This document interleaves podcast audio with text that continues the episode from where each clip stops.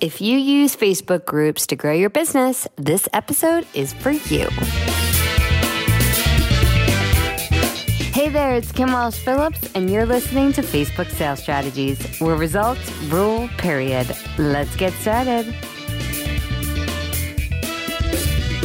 Hey there. So, we're going to be talking about Facebook groups today, and I use them inside my business. If you don't use them yet, you might want to tune in just to see how you can. And if you do, you definitely want to listen in because I'm going to share with you some hacks I've been doing lately. So we have multiple Facebook groups. I have one free group that runs alongside one of the books that I wrote. I have one that goes along with one of my courses. We call that group the Game Changers. Those folks have bought my 12 minute social media cash machine. Then I have a small Facebook group for our inner circle members. And that's our mastermind program. They have their own Facebook group. And then I have the Power Tribe Facebook group, which is for our regular membership. So that's the group that gets the most strategy work from me. The reason being that keeping engagement in that group keeps those members active. Inner Circle, I don't have to do anything to keep that group active because they all know each other. Um, they've met in person. They have great relationships. They post in there all the time. Those folks are rocking it. Game changers, I don't need to do anything because when a student has a question or they want to participate in one of my weekly office hours, they're posting in there.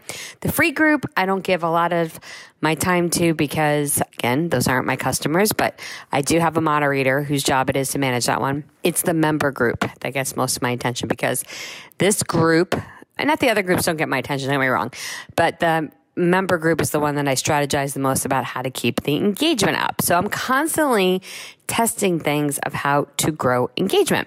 So I want to give you a couple hacks today and then I'll give a few more in another episode. But starting with today's episode, I want to tell you some things I've been testing.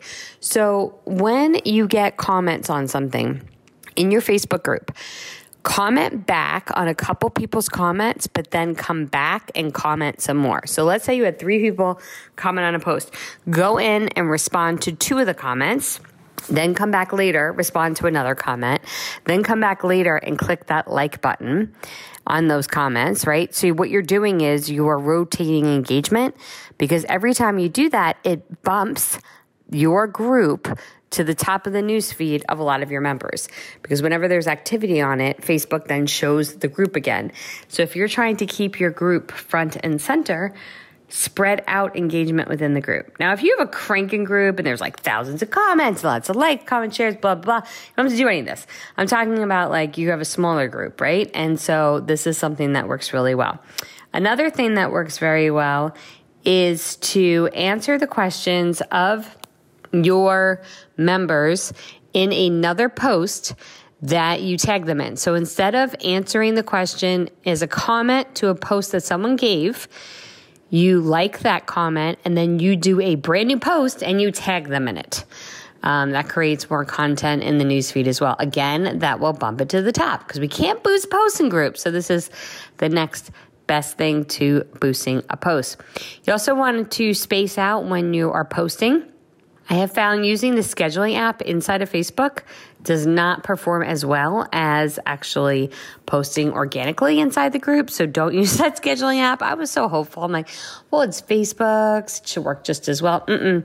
Nope, they don't like it. They just don't like it. They want you to be in there and do things live and not schedule. So you can create all of your posts inside of the schedule posts, but keep them in draft mode and then go into live publish them. You'll have a much better distribution that way. All right, that's for this episode. Get that engagement up inside the Facebook groups, and I'll talk to you again next time. Bye for now. Thanks for listening to today's episode. If you want 10,000 Facebook fans and to turn them into your cash paying customers, then join me for a free training where you'll get those fans in 72 hours and get them to buy. Join me at 3 days to 10K.com. That's 3 days to 10K.com. We'll see you next time.